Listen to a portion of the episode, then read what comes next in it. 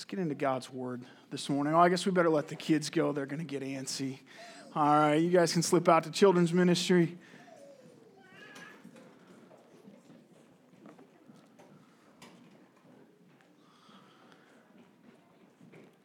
Wow. Christmas is coming, right? Uh, I was informed this morning with great enthusiasm. It is now only 16 days till Christmas. Uh, some of you, I know that maybe evokes feelings of panic and stress as you think of the gifts yet to be purchased and the meal that you need to make and things left undone. Uh, but I hope for all of us, there's, there's something more than that. That there's a sense of anticipation and excitement. Um, some of that's just for the, the traditions that we have. The, the, the, Christmas cookies are coming, Christmas dinner, and, and gathering with family, and, and then, of course, presents right? Um, some of you have young kids at home or, or uh, maybe even grandkids you have the opportunity to celebrate Christmas with, and they, they just get that anticipation. Those, those kids. Um, my, my Christmas present came in the mail this week. And I know that because Beth got the mail, which she doesn't usually do. Uh, and then she went straight from the mailbox to the bedroom and closed the door and came out with a little wrapped box. And I'm usually really good at guessing, and I can figure out what it is that she got me. Uh, and she's doing her little confident head bob because she did something to disguise it, and I can't figure out what it is. But I know there's something good coming, and I'm going to get to open that. I'm going to get to enjoy that on Christmas Day. There's that anticipation, and, it ought to be there. As I was considering Christmas this year, um, I was drawn to the story of Simeon. Simeon was a man who knew what anticipation was all about. We read about him in Luke chapter 2. Uh, we don't know much about him. Uh, Luke tells us three things he was righteous, he was devout, and he was waiting. He's waiting. Picture it, maybe you lived in Jerusalem and, and you would come and go from the temple on like a weekly basis, and, and yet every time you go into the temple, there's this old guy He's sitting in the corner. He's kind of milling about in the, in the courts. And, and, and he's not there bringing a sacrifice. He's not one of the merchants, but he's always there, just hanging out. And every time somebody comes into the temple, you see his gaze come up and he locks eyes with them with this expectant look, and then it's gone. Finally, you ask somebody, What's the deal with this guy? Well, that's, that's Simeon. He's, he's been like that for years. Somehow, he, he got it into his head that he would not die until he had personally seen God's Messiah. He calls him the, the consolation of Israel. He's got to be like 80 by now. But, but it seems that the older he gets, the more excited he gets because the more confident he is. The, the time is going to be soon. It's got to happen soon. Simeon was in many ways, the physical embodiment of Israel, or what Israel should have been like, waiting. This, this prophesied Messiah that's, that's coming. And, and so, the question I want to pose over the next few weeks, and we'll look at from a couple different angles, is what was Simeon waiting for? Why is he so excited? What is he anticipating when we sing about this long expected Jesus? What exactly were they expecting?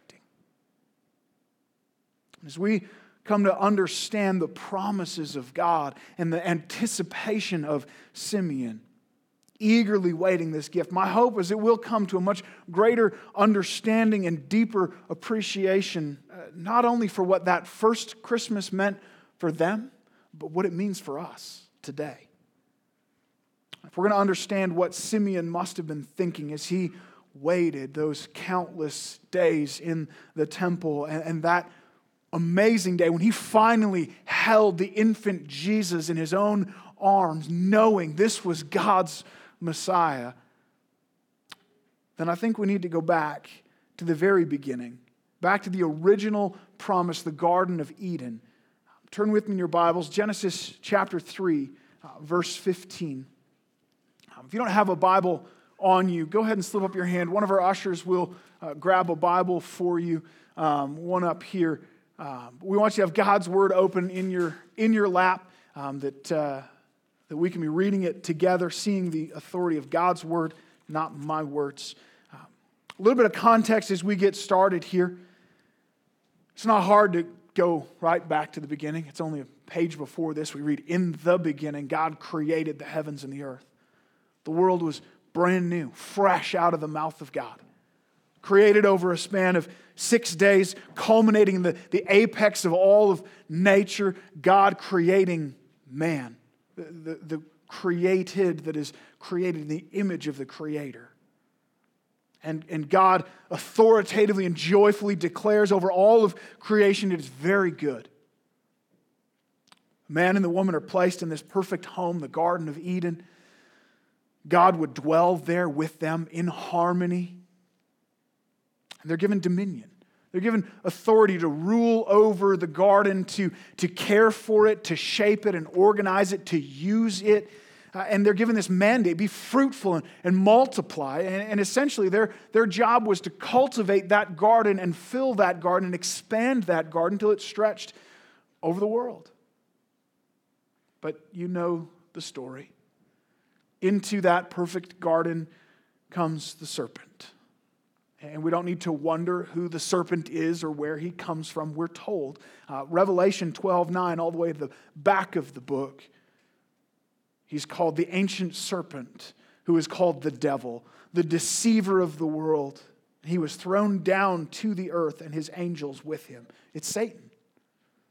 Satan, one of, one of God's angels that he had created, um, who became prideful and rebellious against God and was cast out of heaven for it, along with about a third of the angels who rebelled with him. And they're thrown onto the earth to await their, their final punishment. And it's there that Satan uh, either possesses a snake or takes the form of a snake, and he lured Eve into the first sin. He cast doubt in her mind about the goodness of God.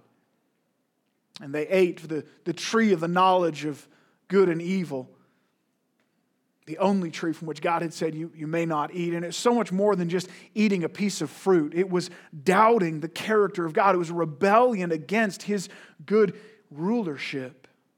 Really, it was an attempt to usurp his throne. It was to say, I, I don't want you to be God over me, I want to be my own God. And in that act, Adam and Eve broke their perfect relationship with God. They brought dissonance into this perfect harmony of creation. And because of that, humanity and the whole earth was subjected to chaos and decay. And ultimately, what God had told them would come death. Direct result of sin and rebellion against God. The consequence of being at odds with our Creator. Genesis 3:14 God begins to lay out what these consequences of sin will look like. And he begins by addressing the serpent, Satan. And, and, and the amazing thing is this as we read through this, just watch God in his mercy, in the middle of uttering the curse of sin and rebellion, before he even tells Adam and Eve how this is going to play out and the, the chaos and the turmoil this is going to cause in their lives, he's already weaving his promise in the middle of the curse. Look with me, Genesis 3. I'm going to start at verse 14 and read down through 15.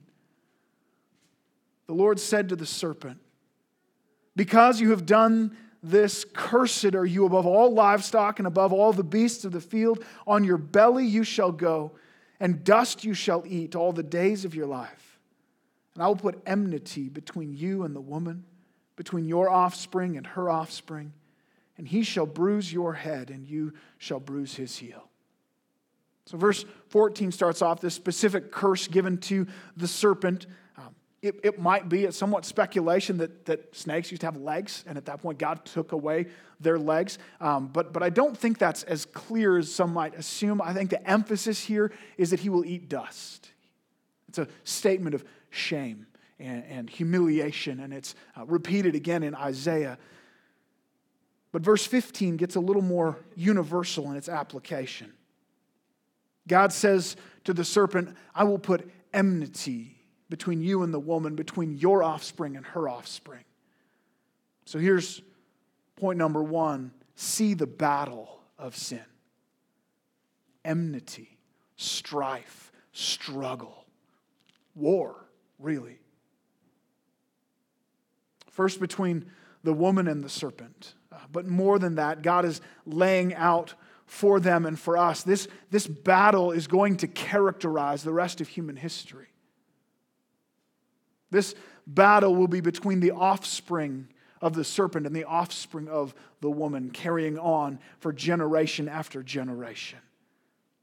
This sets the stage for, for human history as we know it. As you study history in school, it's interesting. We, we basically study the, the, the succession of wars, of one kingdom, one dominion rising up and taking over from the last. But in reality, there's one war that rages on. Underneath and through and above and around all of that is one great war, and it's this war between the offspring of the serpent and the offspring of the woman. Now, if you're like me, um, you're thinking, I know what the offspring of woman looks like. I am one. I get that. What is the offspring of a serpent? What is the offspring of Satan here? Um, angels and therefore demons don't, don't procreate, they don't have children. So, what are we talking about here? Um, I, I, think we're, we're pushing a little too hard on the passage. Uh, I don't think it's meant to be taken quite that literally. Um, and yet, on the other hand, I think the Bible gives us some hints as to what that looks like. John uh, has Jesus telling the Pharisees in chapter 8, You are of your father, the devil, and your will is to do your father's desires. You Pharisees, you're, you're the offspring of Satan. That's a, that's a hard word. 1 John 3 8, John gets explicitly clear. He says, Whoever makes a practice of sinning is of the devil, is from the devil. For the devil has been sinning from the beginning. The reason the Son of God appeared was to destroy the works of the devil. And then verse 10, he continues By this it is evident. This is how you know, this is how you can see who are the children of God and who are the children of the devil. Whoever does not practice righteousness is not of God, nor is the one who does not love his brother. So, those who practice sin, those who are, not, not, not those who are tempted, not those who stumble with sin, those who are given over to and live in sin, in one sense, are children of the devil. They are his offspring, living with him in rebellion against God.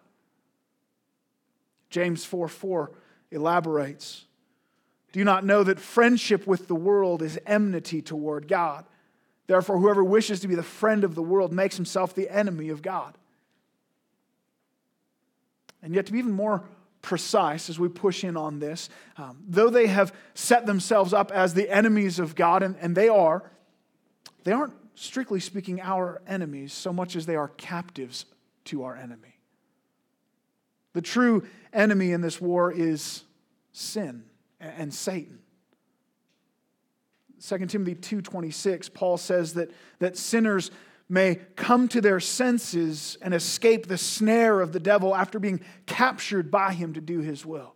It's a statement of salvation. They might escape his kingdom after being captured to do his will. Uh, 1 Peter 2:11 talks about sin, saying, "Beloved, I urge you as sojourners and exiles to abstain from the passions of the flesh which war against your soul."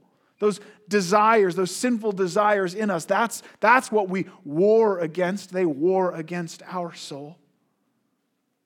And of course, the, the writing in the context here of Genesis, um, we see this war playing out. Genesis 4 7 says, uh, God warns Cain sin.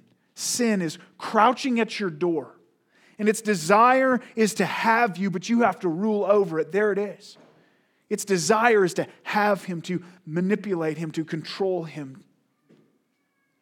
We need to see this battle of sin and we need to see it clearly. So many people go through this life as if it were peacetime. As if our biggest concern uh, is whether or not we're going to catch the next episode of our TV show or if our team's going to make the playoffs if we'll get the next promotion at, at work, or if we'll really ever get to that vacation that we always wanted. And we carry on from day to day, scarcely even recognizing that we are in the middle of a war. We are under attack by an enemy who would seek to destroy us, and we walk along oblivious to it. Right now. Right now. When you go home this afternoon, when you go to bed tonight, when you wake up tomorrow to go to work, when you stop for coffee break or lunch, when you come home to your family. Our everyday lives are lived out in the midst of this battle, and bullets are flying. Do you see them? As a pastor, I often get to see a little bit behind the curtain of people's lives. Let me tell you, casualties are falling. None of us are immune to this. You say, John, you're being dramatic. You're being dramatic. Um, you're a pastor. You, you see everything in this kind of ultra spiritual lens, and, and this is, that's just not the world we live in. Like, stop blowing this up. First of all, you're wrong about me. I include myself in this call to action. I, just like everyone in this room, get so easily lulled into a peaceful stupor. The busyness of life and the things to do, the distractions of this world, they're, they're an allurement to me, and, and I get comfortable just as quickly as anyone. I have to fight against that constantly. And if we fall into that, if we begin to see our world that way, begin to fall into this kind of peacetime, comfortable, casual living, we have already given the enemy far too much ground, and we are living in a dangerous, dangerous place. Look back at, at Genesis 3 1. The serpent was more what? Crafty. He's crafty. Our adversary, the one who seeks to destroy us, is sneaky. He doesn't come with a, a full on assault. He doesn't come with a billboard saying, I'm here to get you. Cain is told sin is crouching at the door. Picture that. Stealthily, quietly, waiting with weapons drawn for that perfect moment where he might pounce. It's not evident that he's there. Remember 2 Timothy, Paul speaks of the snare of the devil. A snare is a, a trap that you set, a wire that you hang on a, on a path that, where it's unsuspecting, where the animal is going to be walking past, minding its own business, going about its day, thinking everything is fine, and then it's caught. Satan is the tempter, the one who lures us, who, who promises joy and, and satisfaction and good things and says, Come, sin will satisfy you. It looks good and appealing. 2 Corinthians 11 tells us that even Satan disguises himself as an angel of light. Just because we don't see the battle doesn't mean it's not real.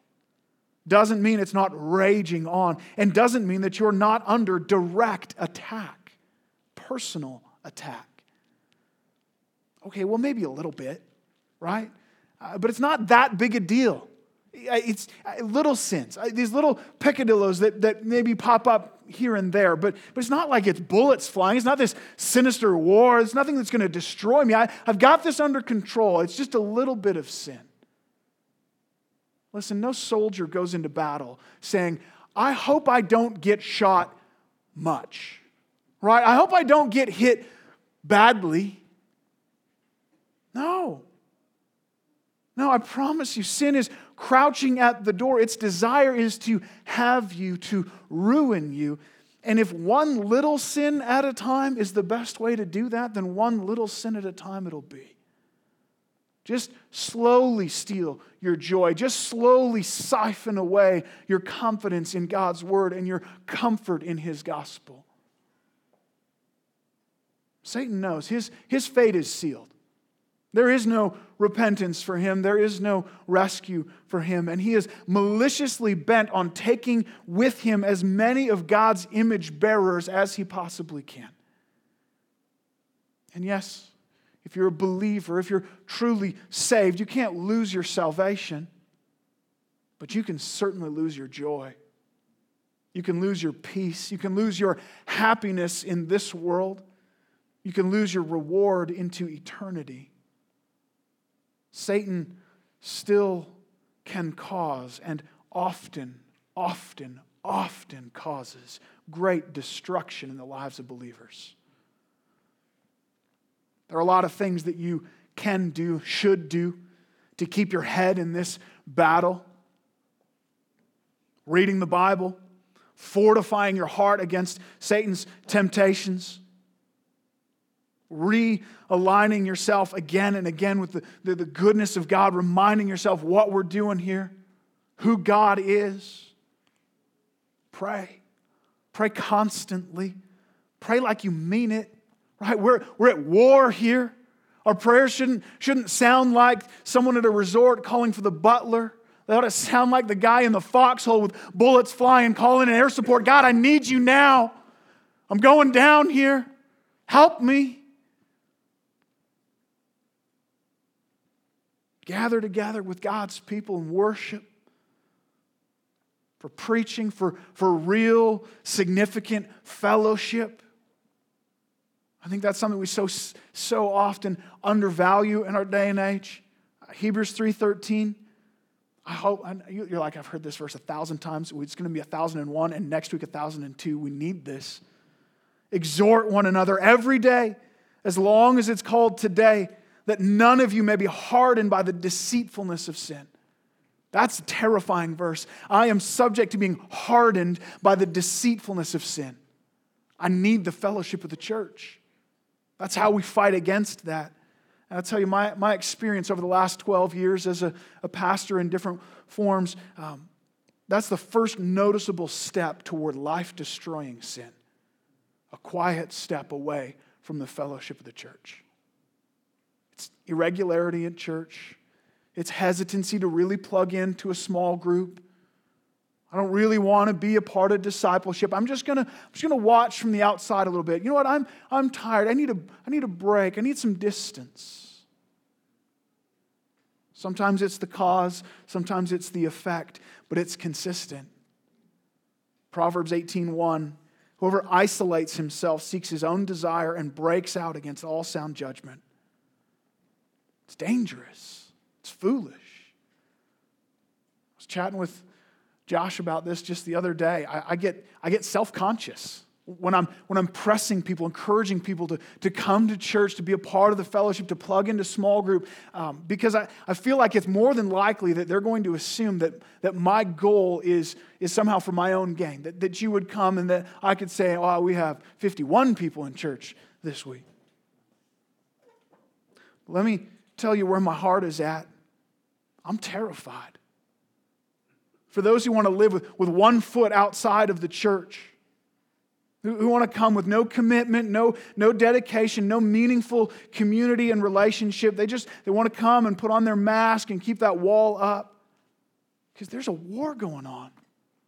And I desperately want you to, to come and stay in, in close company of your battalion. Don't go walking out through the jungle in the war, it's not safe. It's a dangerous place to be, and I've seen people wander out and die. Don't go there.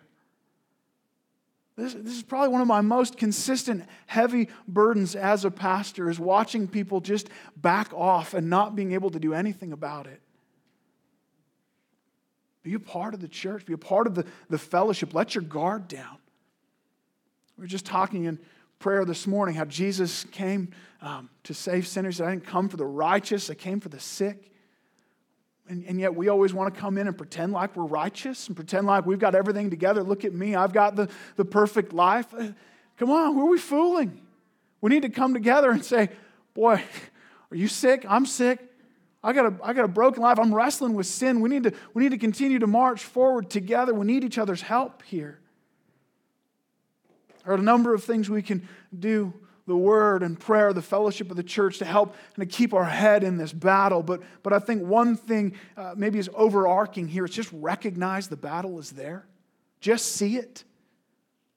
Just begin to live your life seeing the temptations, the trials, the assaults of the enemy that, that personal attack against you to know when, when you're tempted to sin and you feel that, that thought of like, oh, maybe I could do this, maybe I could get away with that, and your heart longs for it. That is an attack against you. That is a war against your soul happening. That is a bullet from the enemy.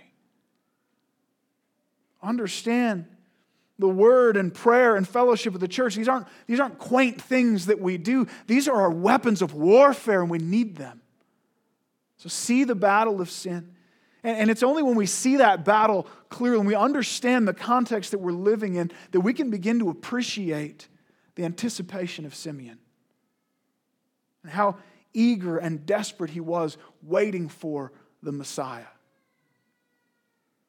The hope of that coming rescuer originates right here. Genesis 3:15. That's where it starts. Listen, he says, "He shall bruise your head, and you shall bruise his heel." This is cool. This is so neat. This, this is the first promise ever given from God to man. You recognize that? The first promise right here, and it's the gospel. It's the gospel in this embryonic form. This is the, the acorn from which the oak tree grows. It's all there in this condensed nut. Theological, uh, theologically, we, we call this the, the proto euangelion. There's, there's your word for the day. Uh, the, the first good news, the original gospel. And it's no exaggeration to say that every verse in your Bible from here on out flows out of this promise. It's all, it all begins right here. This begins the great narrative, the, the one story that, that holds our Bible together from beginning to end. This is where Simeon's hope is rooted. This is the, the fountain from which his anticipation flows. Yes, there's a battle. Yes, we are at war, but there's also a promise. So see the battle, but expect the promise of salvation. Expect the promise of salvation. Um, the battle will rage between the offspring and the serpent, between uh, the offspring and, of, of the servant, the offspring of the woman, but, but it will not rage on forever. That's good news. Let's look at exactly what this promise is here. Um, the word offspring in English, this is one of those really good translation choices. Um, it's actually very similar to the Hebrew word in the way the word works. Uh, it, it, can be used as a collective singular, right? You know what I mean there? Uh, it, it's, it's singular, um, but it's all of us. We are all the offspring of Eve, right? Together we are. But, but it can also be used as a, as a proper singular. I am the offspring of Eve. And so we see both of those used here in this passage. It's kind of this literary play going on. First, it's the idea of this generations of warfare, the offspring against the offspring in this epic battle playing out over the ages. But then, the second half of the verse, the offspring becomes explicitly singular, the offspring of the woman, and it's a he. It's no longer all of us, it's one who represents all of us. It'll be one in particular, and specifically, it will be male.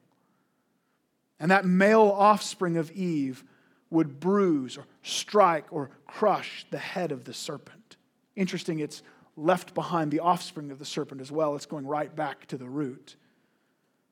The serpent would strike back, but he would only bruise or strike or crush the heel of the offspring. So there's the difference.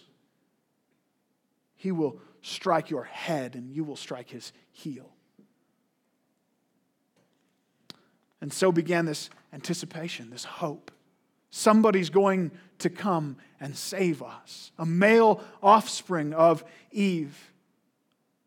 So it's not insignificant that chapter 4 starts the way it does. Put yourself in this, in this place of Eve. You've just had this great promise. You're going to have a, a male offspring who will crush the head of the serpent. And then now Adam knew his wife, and she conceived and bore Cain and said, I have gotten a man with the help of the Lord. What's she saying? Here he is. The offspring has come. It's done. A rescuer's here. But of course, you know the story. Cain doesn't rule over sin, Cain doesn't crush the head of the serpent. No, sin gets the better of him and he kills his brother Abel. And the Lord sends him away into exile. Oh, heartbreak. It's not it. He's not the one. I don't know at what point Adam and Eve began to clue in this is going to be a long term promise. This is not going to be a, a tomorrow fulfillment. Eve has another son, Seth, and her offspring continues to multiply through him. When you look at chapter 5, we have this genealogy, this list of the generations, and there's one consistent, repeated refrain. And he died, and he died, and he died, and he died, and he died, and he died, and he died. The curse is taking its toll, one after another. Offspring raised up, offspring brought down. The serpent is winning. Finally, Lamech has a son, and he names him Noah.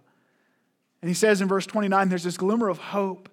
Out of the ground that the Lord has cursed, this one shall bring us relief from our work and from our painful toil. That's, that's anti curse language. Is he the one? Maybe this is it.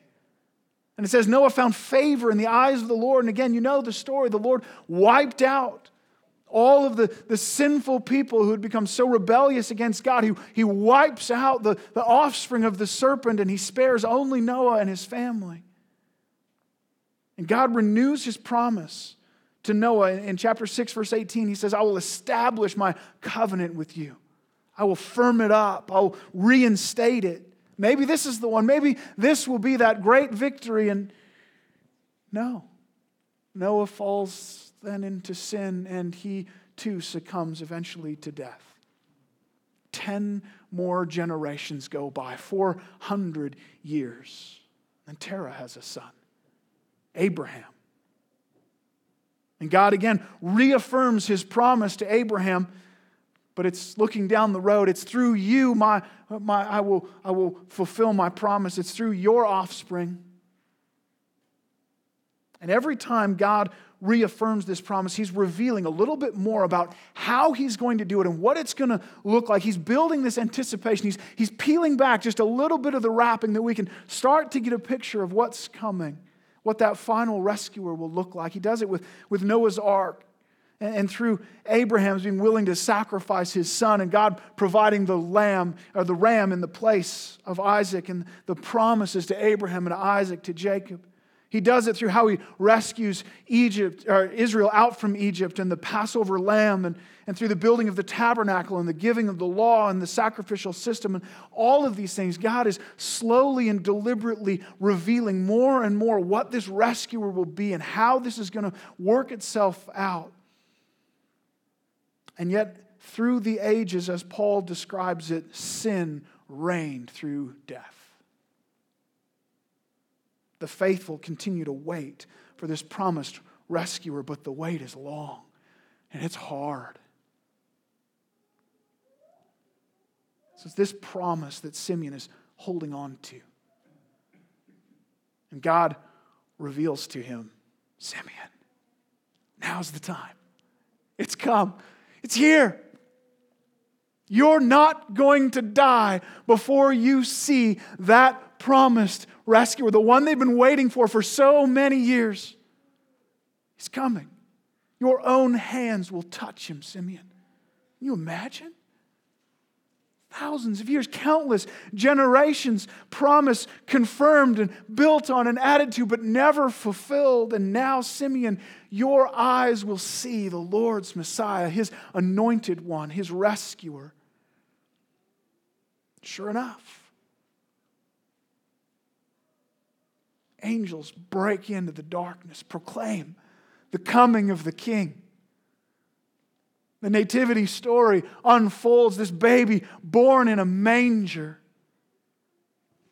And he's carried helpless into the temple, the offspring of the woman, Mary.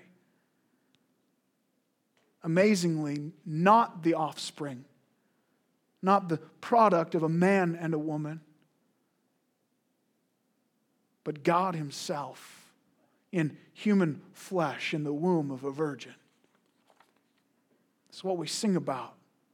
We sing Christ by highest heaven adored. Christ, the everlasting Lord, late in time, behold him come, the offspring of the virgin's womb. And listen to this, I love this. Veiled in flesh, the Godhead see. Hail the incarnate deity. Rescuer was both the offspring of the woman, as God had promised, but also God Himself come down to crush the head of the serpent. That's what we celebrate when we celebrate Christmas.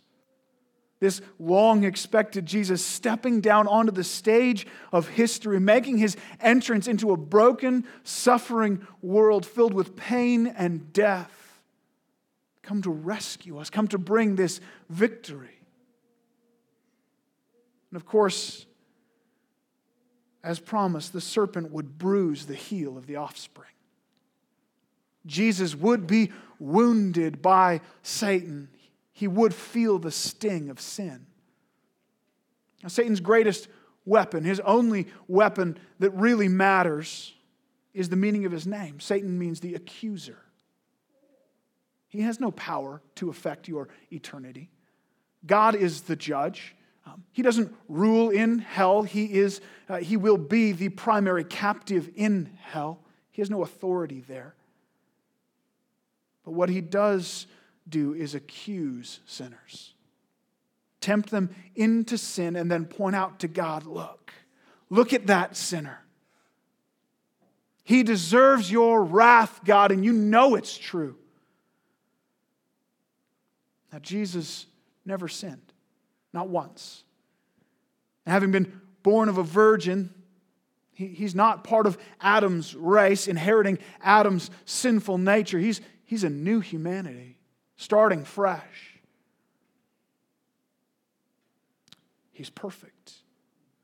There's nothing for which Satan could accuse him at all. Satan tried in the wilderness to tempt him desperately into sin, and nothing would stick. until that fateful day when, to Satan's pleasure, the perfect Son of God is dragged out according to God's perfect plan carried out by sinful humans. He is falsely accused and falsely condemned and sentenced to execution on a cross. How can this be? This is God's rescuer. Is he going to be defeated by the serpent? This be another offspring brought down by death? He had buried his fangs deep into the heel of the offspring. And in that moment, those, those three hours of supernatural darkness as Jesus hung by the nails through the bones in his wrist, God did something unthinkable. He took the sins, past, present, and future, of all those who would trust in Christ, those who trusted in Him, looking forward, awaiting Him, and those who now trust in Him, looking back to the cross. And He put those sins onto His Son. And then, as if His Son was guilty of our sin. The eternal, glorious Son of God, the, the second person of the Trinity, guilty of lust, guilty of lying, guilty of cheating, of bitterness and anger, of pride, guilty of taking the, names, the Lord's name in vain, guilty of idolatry, guilty of murder, guilty of adultery, guilty of homosexuality, guilty. And God without holding back one iota, poured onto his own son every drop of the wrath and punishment that, that we deserved. God, who breathed out the Son, unleashed the full force of his wrath onto Christ. You see now why it had to be God Himself. No other being, no limited created being could even fathom what that wrath would be like. Never mind, receive it. And the effect was this Colossians 2:14. God canceled the record of debt that stood against us with its legal demands this he set aside, nailing it to the cross, and he disarmed the rulers and authorities and he put them to open shame by triumphing over them in him. We had this record of debt that stood against us. a rap sheet that, that stretched to the floor and rolls across the room of our sin for which we are guilty, for which we deserve wrath, to which Satan can point and scream out at God, Do you see? He deserves death. Hell with me. I demand justice, God. That's Satan's primary call justice. Burn him. And he's right. Justice needs to be paid. God's glory needs to be vindicated. So God took that list and he nailed it to the cross. He sets it aside, he makes it null and void, he, he fulfills it, nailing it to the cross.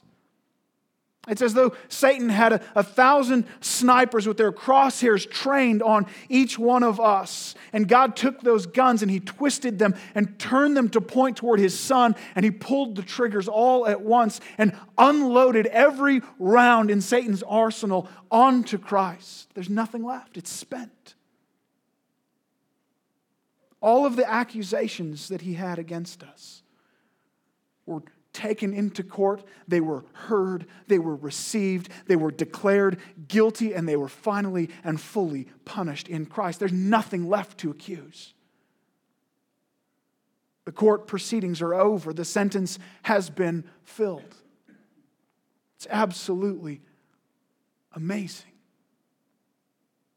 That's what Paul means in, in 1 Corinthians 15 when he says, The sting of death is sin and the power of sin is the law. But thanks be to God who gives us the victory through Jesus Christ our Lord. The power of sin is the law. That's Satan's power is to say, God, your law demands justice. And, and God gives us the victory over that through Jesus Christ. He had his fangs sunk so deeply into the heel of the offspring, and instead of pulling away, Christ stomped down and squeezed out every drop of that venom into himself and crushed the head of the serpent. And then to prove, beyond any shadow of a doubt, that the penalty had been paid, that everything had been accomplished, that there was no more guilt, no more shame, nothing left to be done, nothing to which Satan could point his crooked finger, no grounds on which he could accuse. After three days in the grave, Jesus rose again. Death had been beaten. Victory was won on that day. Our sin, yours and mine, if you're a believer in Christ, was actually paid for on that cross. The punishment was dealt out. There's nothing left to be paid. It would now be unjust for God to punish you. And Paul declares Romans 8 there is therefore now no condemnation for those who are in Christ Jesus. Hallelujah. For the law of the Spirit of life has set you free in Christ Jesus from the law of sin and death. For God has done what the law, weakened by the flesh, could not do. By sending his own Son in the likeness of sinful flesh and for sin, he condemned sin in the flesh. That's in the flesh of Christ, he condemned sin, in order that the righteous requirements of the law should be fulfilled in us who walk according, not according to the flesh, but according to the Spirit. Amazing. Further down, he continues, verse 31 What shall we say then to these things? If God is for us, who can be against us? If the righteous judge is on our side, who can bring any accusation? He who did not spare his own son, but gave him up for us all how will he not also, along with him, graciously give us all things? Listen, who can bring any charge against God's elect? It's God who justifies, who can condemn? What does Satan have left? What does he have to say? Yes, Satan still lives. He still roams about. The promises of God have not yet been completely fulfilled, or we would be with him in heaven. And we still wait in eager anticipation, much like Simeon, for the, the fullness of those promises to be finished. We'll talk more about that next week. But the decisive victory blow has been dealt. Satan's fangs have been removed, emptied of his power. You ever been bit by a garter snake? I mean, it pinches, kind of hurts. It might leave a mark. They might even draw blood if it's a big one, but there's no fangs. There's no teeth. There's no poison. There's no threat to your life from a garter snake. That's our defeated foe. Oh, he still snarls and snaps, he still bites, but his power's been removed. Because of Christmas, because of the coming of that promised offspring born of a woman at just the right time, we have victory over sin. Do you believe that? Like, really? First, have you put your trust in that Savior? Have you, have you seen your own need to be rescued from the guilt of sin? Do you see this battle raging? Have you trusted in Him? And then do you live like it? Does this joyful victory find expression in your life, in your home, at your work, in your hobbies? Do you live in light of this reality? Listen to me, you are not captive to sin. Sin has been conquered by Christ. You don't have to listen anymore to that old master. We're not defeated by sin. Sin has been defeated by Christ. You're not enslaved to sin. You're set free to live in righteousness.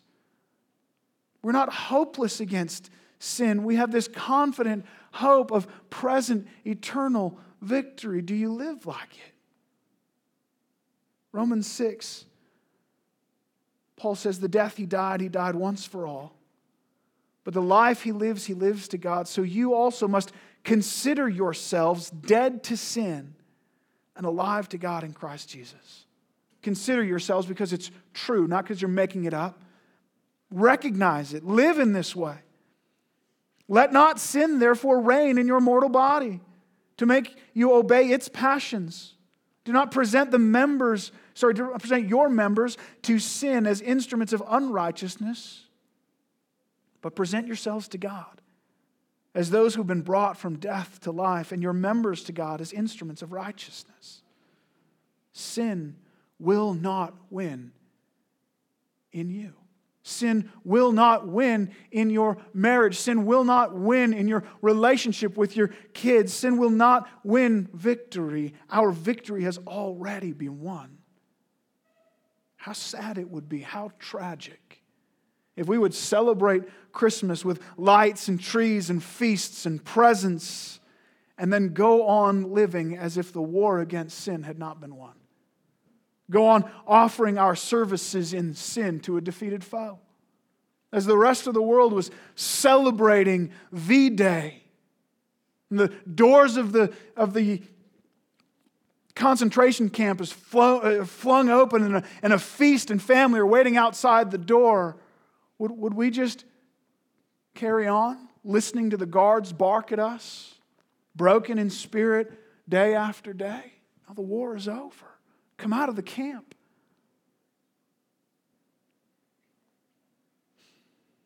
Yes, this life is filled with trials, suffering, hardship. Yes, we, we fall into temptation and sin. Yes, we live in a dangerous time. This battle still rages on. Those bullets are still flying. We need to take that deathly seriously. But at the same time, recognizing the, the victory has been won.